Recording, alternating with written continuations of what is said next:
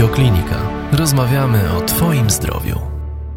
Witam serdecznie. Gościem Radiokliniki jest znowu nasz ulubiony pan doktor Brudkiewicz i dziś temat po raz kolejny może trochę mało miły, ale postaramy się o nim miło opowiedzieć. Dzień dobry, witam Państwa. Panie doktorze, ja czytam za każdym razem statystyki dotyczące każdego problemu, o którym rozmawiamy, i za każdym razem mam wrażenie, że albo są zawyżone, albo ja mam małą świadomość o ogólnie stanie społeczeństwa i o przypadłościach jego. Nerwice i zaburzenia lękowe w Polsce cierpi na nie od 20 do 25 5% osób. To jest pierwsza. Panie chorują trzy razy częściej niż mężczyźni. Nie sądzę, żeby dane, które pan zacytował, były zawyżone. Można domniemywać, że jest wręcz odwrotnie, że, bo to są dane, które są zbierane na podstawie liczby wizyt e, e, w ośrodkach e, najczęściej publicznych.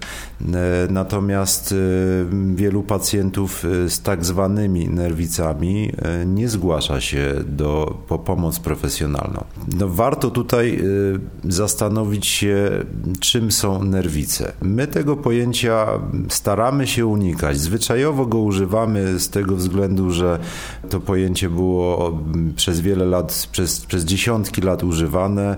Y, pacjenci go również używają. Natomiast Teraz częściej używamy pojęć z grupy zaburzeń lękowych, które odpowiednio się dzielą w zależności od obrazu klinicznego. No, nerwica w, w uproszczeniu, no, można powiedzieć właśnie zgodnie z określeniem zaburzenie lękowe, to jest y, taki stan, w którym występują specyficzne y, lęki o różnej postaci, które zaburzają funkcjonowanie i Y, człowieka i które powodują istotne cierpienie psychiczne. I teraz jest dla nas dosyć jasnym, że wiele osób, które y, doświadcza dysfunkcjonalnych lęków, z powodu których mają problemy ze snem, y, problemy w pracy, problemy w relacjach międzyludzkich, bądź nadużywają alkoholu, bądź mają jakieś niezbyt nasilone trudności i problemy, ale, ale wysokie wysoki stan cierpienia, nie zgłaszają się z różnych powodów. Nie zgłaszają się, bo nie wiedzą, że to jest problem, który można rozwiązać. Nie zgłaszają się, bo się boją, że wręcz odwrotnie, że to jest choroba psychiczna, jak przyjdą do psychiatry czy do psychologa, to otrzymają y, etykietę choroby psychicznej, że psychiatra im przepisze leki, jak to pacjenci często mówią, otumaniające, otępiające. Wstydzą się, nie mają jakiegoś takiego przekonania, że mogą prosić o pomoc, że mogą oczekiwać pomocy. No, często w przypadku nerwic jakimś e, elementem jest lęk przed zależnością, lęk przed bliskością, potrzeba bliskości z równoczesnym lękiem przed bliskością, no co ludzi powstrzymuje przed e, uzyskiwaniem pomocy pozamedycznej, czy pomocy ze strony bliskich osób, ale też pomocy medycznej. Także nie wydaje mi się, żeby ta statystyka była zawyżona, zwłaszcza jeżeli uwzględnimy, że wszyscy doświadczamy lęków. Wszyscy doświadczamy jakiegoś poziomu neurotyczności. E, I u większości z nas ten, ta neurotyczność raz na jakiś czas w jakimś stopniu bywa dysfunkcjonalna. No, każdemu z nas się zdarza na przykład nie przespać e, jednej czy dwóch nocy z powodu lęków. Przed podróżą, przed konferencją, przed randką, e, przed różnymi, różnymi, albo też lęków abstrakcyjnych, prawda? Natomiast y, nie wszyscy pacjenci wymagają leczenia, nie wszyscy ludzie wymagają leczenia, nie wszyscy też się na to decydują, żeby podjąć to wyzwanie, żeby poprawić sobie jakość życia, bo zaburzenia lękowe, czy też dawniej określane nerwicami, to nie jest choroba psychiczna to jest, to jest właśnie zaburzenie, to jest pewna dysfunkcjonalność emocjonalno-psychologiczna, z którym można żyć. Ta choroba, te, to zaburzenie właśnie nie będąc chorobą, nie zabija, nie, nie grozi nam e, jakimiś bardzo poważnymi konsekwencjami, ale y, z nerwicą, a zwłaszcza bardzo nasiloną, no żyje się bardzo trudno. Czy można, panie doktorze, powiedzieć o przypadkach? One oczywiście są bardzo spersonalizowane u każdego pacjenta, inne objawy, inne przyczyny, ale czy z, może z pańskiej praktyki, z doświadczenia może pan powiedzieć o najczęstszych, e, mówię tu, i, i przyczynach, i objawach? Trudno się wypowiadać jakoś o najczęstszych przyczynach, e, bo one bywają bardzo złożone. E, w sytuacji, w okresie, kiedy powstawało, powstawało pojęcie nerwic, a później zaburzeń lękowych, mówiło się o jakichś e, konfliktach pomiędzy popędowością, a, a pomiędzy naszą racjonalnością, o konfliktach w okresie wczesnodziecięcym, prawda? Czyli to są koncepcje Freuda i jego współpracowników jego kontynuatorów. Natomiast później też to rozumienie się rozwijało, rozwijały się badania i psychologiczne, i badania kliniczne, i też doświadczenia wynikające z leczenia. I obecnie jesteśmy bardziej skłonni rozumieć zaburzenia lękowe jako e, efekt szeregu nakładających się procesów, które część z nich miała miejsce w przeszłości i, i mogą stanowić pewnego rodzaju predyspozycje do, do takich, a nie innych reakcji emocjonalnych.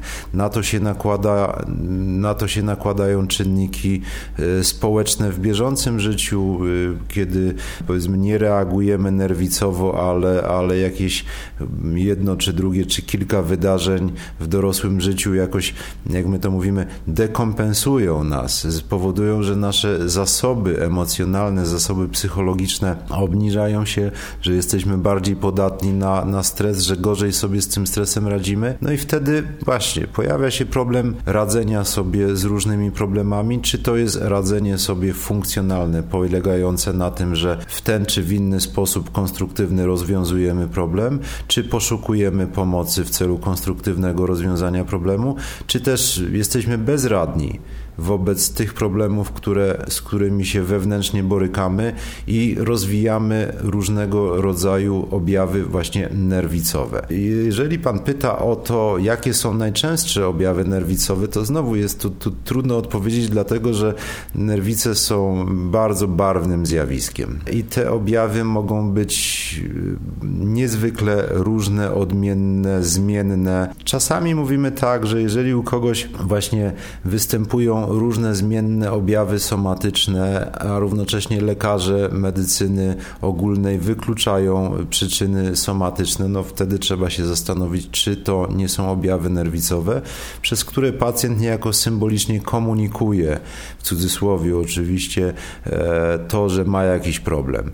E, takie optymistyczne spojrzenie na zaburzenie lękowe, czy na zaburzenie, e, czy na zaburzenie nerwicowe, czy na depresję jest jest jak najbardziej uprawnione, bo można, można te objawy rozumieć jako taki komunikat, który nie może z jakichś powodów nie może zostać ugłośniony werbalnie, że pacjent w depresji, osoba, która jest w depresji, ma trudności ze zdobyciem, z pozyskiwaniem pomocy w, wprost z zgłoszeniem, z poproszeniem przytul mnie, albo ma, ma problemy z uzyskaniem tego. No i nerwicowe objawy depresyjne między innymi w cudzysłowie po to się rozwijają. Więc spektrum objawów jest bardzo szerokie i w zasadzie można powiedzieć, że w uproszczeniu, że to mogą być w zasadzie wszystkie objawy, które występują w medycynie. Na ile to, panie doktorze, wyłącza nas z życia? Chodzi mi o to też, jaka jest granica między it tym, e, o czym Pan mówił już przed e, momentem, czyli sporadycznym występowaniem od czasu do czasu jakichś różnego rodzaju lęków czy nerwic u nas, a kiedy staje się to problemem, który już powinien nas, no, włączyć u nas taki alert, że z tym już musimy iść do specjalisty, bo z tym sobie nie radzimy. Tak, to jest bardzo, bardzo dobre pytanie, bo to jest pytanie o dwa zjawiska, czyli co tracimy z powodu objawów nerwicowych, prawda? I drugie, na ile spada nasz komfort życia. Bo naszym leczeniem nie jest, e, celem naszego leczenia nie jest e, usunięcie objawu, nie jest usunięcie w cudzysłowie nerwicy. Naszym celem naszego leczenia jest poprawa jakości życia. To jest podstawowy parametr, którym e, cała medycyna obecnie się kieruje w swoich interwencjach kiedy pomyśleć o kontakcie z psychologiem klinicznym bądź, bądź z psychiatrą? Przede wszystkim wtedy, kiedy mamy wrażenie, że, że coś z powodu tych objawów tracimy, że na przykład mamy problemy w relacjach, że na przykład nasz związek nie rozwija się w satysfakcjonujący sposób i bądź w naszych relacjach międzyludzkich stale powtarzają się te same problemy, że z jakiegoś powodu ciągle poznajemy podobnych ludzi i w podobny sposób przebiegają nasze relacje lub w podobny sposób z nimi się rozstajemy. Czy mamy problemy w pracy, bo z powodu lęków na przykład ktoś e, się spóźnia do pracy, czy, czy, czy w tej pracy nie funkcjonuje tak, jak mógłby, jak, jak oceniają go współpracownicy i, i on sam. Bądź wtedy, kiedy czujemy, że no, nasze życie się toczy i że, że jakoś idzie do przodu, ale że to jest, że to jest jakoś tak ciężko po grudzie, że, że to jest jakieś wyjątkowo męczące, że to nie wiadomo dlaczego jest tak męczące, prawda? Kolejny przykład takich sytuacji, kiedy warto się zgłosić do lekarza, no to są nawracające, niewyjaśnione objawy somatyczne, czyli nawracające bóle głowy, e, problemy ze snem, e, bóle, bóle brzucha, e, objawy zespołu jelita drażliwego, czyli naprzemiennie występujące biegunki i zaparcia, bóle w klatce piersiowej, uciski w klatce klatce piersiowej. Oczywiście w takich sytuacjach w pierwszej kolejności warto zgłosić się do lekarza ogólnego bądź do specjalisty w danej dziedzinie i wykluczyć potwierdzić bądź wykluczyć tło somatyczne. Natomiast no, jeżeli robimy kolejne badania i jesteśmy u kolejnego specjalisty i wykluczamy boreliozę, potem wykluczamy zawał, potem wykluczamy guza łokcia i, i robimy kolejne, kolejne badanie. Ja tutaj częściowo opisuję pacjentów, których spotykamy, prawda? To wtedy warto y, pomyśleć, że, że skoro już tyle badań zostało zrobionych, a, a kolejne objawy te same bądź inne się pojawiają, to być może, być może problem y, tkwi w psychice, a problem to jest coś, co można rozwiązać. Czy to jest, panie doktorze, tak, że możemy powiedzieć, znając kogoś, kto z naszego otoczenia ma, ma, na przykład coś takiego jak strach przed śmiercią, albo strach przed starością, albo jakąkolwiek fobię, która na pierwszy rzut oka dla nas się wydaje absurdalna. Co ten człowiek mówi? Przesadza. Jak on może się czegoś takiego bać? Jak on może mieć z tego powodu nerwicę? Jak może to tak bardzo go pochłaniać, że on siedzi, myśli o tym, dzwoni do mnie, rozmawia ze mną o tym. Staramy się pewnie wtedy od razu uspokajać. No tak, ale pewnie ta reakcja musi nastąpić prędzej czy później z naszej strony, a może być tak, że ten człowiek sobie nie zdaje z tego sprawy, że minął granicę, przekroczył tę kreskę, poza którą już no, rzeczywiście to przestaje już być jakaś tylko i wyłącznie jego wymyślona rzecz, z której się może ktoś inny śmiać, a zaczyna być problem. No, podał pan znakomite przykłady, bo po pierwsze wszyscy doświadczamy lęku przed śmiercią czy przed starością. No, nie wszyscy o tym myślimy, nie wszyscy dopuszczamy takie myśli, ale jeżeli byśmy jakoś bardziej świadomie przeżywali to, co się dzieje w nas w środku, no to byśmy sobie pomyśleli, że no, perspektywa zestarzenia się nie jest zbyt przyjemna, a jeszcze mniej przyjemna jest perspektywa śmierci. I teraz właśnie y, rozumiem pańską intencję y, w pytaniu, no gdzie jest ta granica, prawda? No, w przypadku zaburzeń lękowych, w przypadku zaburzeń nerwicowych y, granicy takiej odcięcia linii nie ma. One są w klasyfikacjach, w kryteriach, są te, te natężenia, ilości objawów są pogrupowane, ale, ale w kryteriach pojawia się e, oprócz wykluczeń, konieczności wykluczenia przyczyn somatycznych, w kryteriach pojawia się jedno kluczowe zdanie: zaburzenie funkcjonowania wywołane objawami i poczucie cierpienia wywołane objawami.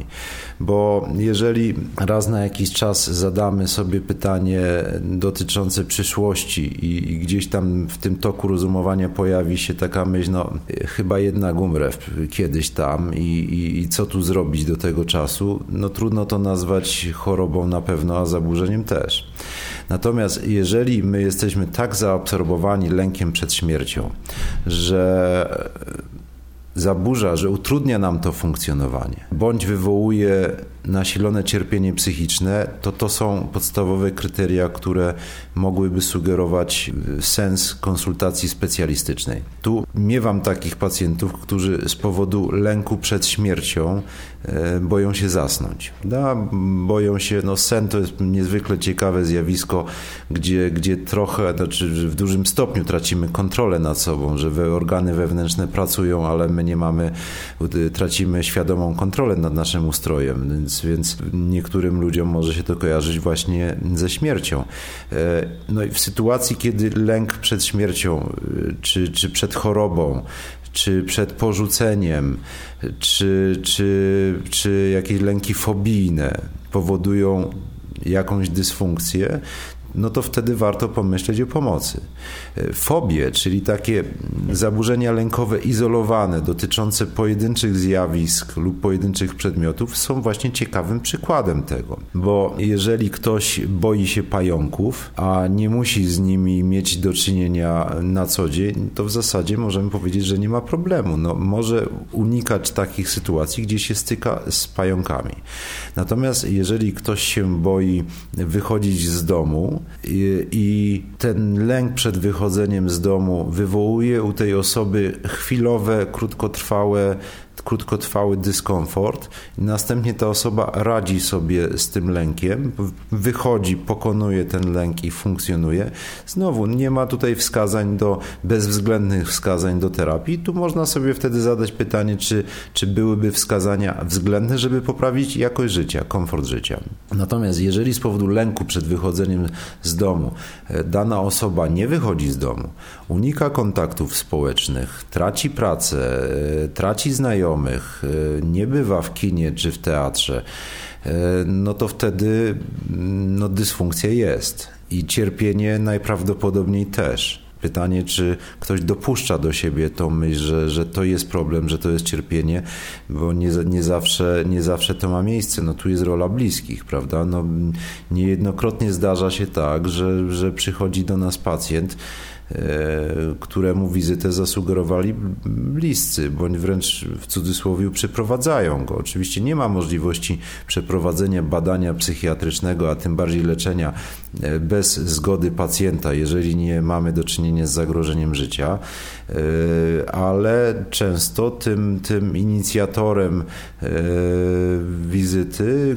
konsultacji jest, są znajomi, bliscy, jest rodzina, która widzi, że coś jest nie tak, a a równocześnie osoba, która doświadcza tych problemów, jest w takim stanie bezradności, w takim stanie dezorientacji i, i, i lęku, że, że, że się boi iść, po, zgłosić się po pomoc.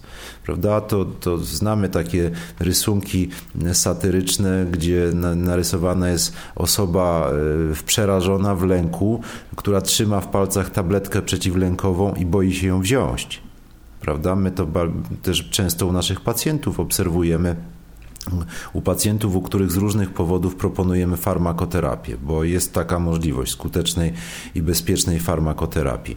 E, pacjenci mają wiele obaw, obiekcji, zastrzeżeń, wątpliwości e, i, to stopniowo wyjaśniamy i zazwyczaj udaje nam się zdobyć zaufanie pacjenta. Chociaż zaznaczmy, że fundamentem leczenia zaburzeń nerwicowych, czy też współcześnie nazywanych lękowych, jest psychoterapia. Są różne odmiany psychoterapii. Panie doktorze, na koniec zapytam o dzieci. Na ile zaburzenia lękowe, nerwice dzieci bardziej dotyczą, tak samo jak kobiet bardziej dotyczą niż mężczyzn, jako istoty bardziej kruche, delikatne i na ile łatwiej jest dziecko wyprowadzić ewentualnie z tego problemu, no bo jak wiemy, dziecko jako taka jeszcze plastelina łatwiej się da e, ukształtować niż dorosły, który może do Pana przyjść i może Pan potrzebować, nie wiem, tygodni, miesięcy, żeby odpowiednio zareagować. W związku z tym zapewne najlepszym lekarzem w przypadku dzieci będzie właściwe postępowanie e, rodziców i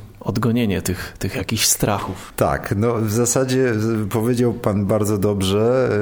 E, najlepszym sposobem na lęki dziecka są, są czuli opiekunowie. Niekoniecznie strachy trzeba odganiać. Czasami, czasami warto je oswajać, bo nie jesteśmy w stanie uniknąć konfrontacji ze strachami i lękami w dorosłym życiu. I mm, taka postawa polegająca na odganianiu, czyli zaprzeczaniu, e, zamiataniu pod dywan, twierdzeniu, że nic się nie stało, że, że, że, że nie ma problemu, nie jest optymalna, dlatego że dziecko dostaje wtedy komunikat, no właśnie, że ten strach, ten lęk to jest coś, z czym nie za bardzo wiadomo, jak sobie radzić i najlepiej udawać, że go nie ma, a on jest, prawda? I, i, i to jest zaproszenie do, do reakcji nerwicowych między innymi. Pan wspomniał właśnie, że, że dzieci, czy, czy jako plastelina, czy jako takie, taka psychika, która jeszcze się nie ukształtowała, lepiej reagują na interwencje. Zasadniczo tak, zasadniczo tak, dlatego że te problemy lękowe nie są jakoś szczególnie utrwalone i teraz czy będą lepiej reagowały? No właśnie tu zależy, jaka będzie rodzina. Na ile funkcjonalna, jest, funkcjonalna opiekuńcza jest rodzina, na ile silna jest rodzina. Na ile opiekunowie mają siłę, żeby powiedzieć, mm, wiesz co, no to i to zjawisko jest groźne, ale nie bój się, ja cię ochronię. Bo zaraz skończymy rozmowę i spotkamy się Pan na swojej drodze, ja na swojej drodze z różnymi zagrożeniami. Będziemy sobie z nimi radzili między innymi dlatego, że ktoś nam kiedyś powiedział, że tak, zagrożenia są, ale można sobie z nimi radzić. E, także często ja akurat nie zajmuję się psychiatrią dzieci, ale jak rozmawiam z koleżanką czy z kolegami, którzy się zajmują tą dziedziną, no to często mm, w kontakcie z dziećmi, które mają problemy lękowe, Her.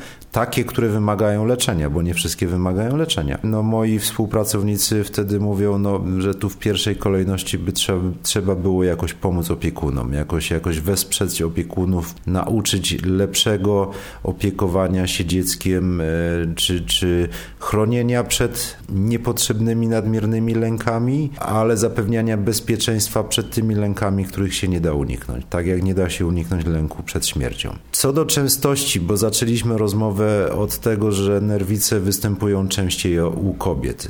Częściej, znaczy na pewno jest tak, że częściej się zgłaszają kobiety. Natomiast nie znam takich wiarygodnych badań, które by mogły w Polsce w wiarygodny sposób porównać częstość występowania objawów nerwicowych u obu płci. No, mężczyźni mają skłonność jednak do takich reakcji typu zamknięcie się w jaskini czy, czy pójście na, pol, na polowanie, czyli zamknięcie się w jaskini, czyli unikanie problemu, zamykanie się przed problemem, a pójście na polowanie to to z kolei takie no, zaprzeczanie. No, jestem silny, zdrowy, nic mi nie dolega, idę zdobywać świat. Mówimy to oczywiście z przymrużeniem oka, bo, bo faktem jest, że, że w naszych gabinetach również się pojawiają mężczyźni i również otrzymują e, skuteczną e, pomoc psychoterapeutyczną bądź, bądź farmakologiczną, a czasami jedno i drugie. Natomiast faktycznie częściej zgłaszają się kobiety. Nie chciałbym oceniać, na ile to wynika z epidemiologii, a na ile z wpływów kulturowych, no między innymi po to, żeby nie piętnować kobiet jako tych, które są takie strasznie znerwicowane, bo to nie jest prawda, ale też nie zabierać mężczyznom e, takiego, takiego rozumowania, że no być może moje nawracające bóle krzyża, e, bóle pleców i, i zmęczenie poranne, to, to być może to jest objaw nerwicowy, skoro rezonans nic nie wykazał. Bardzo dziękuję panie doktorze za poświęcony czas. Dziękuję bardzo, z przyjemnością. Więcej audycji na stronie radioklinika.pl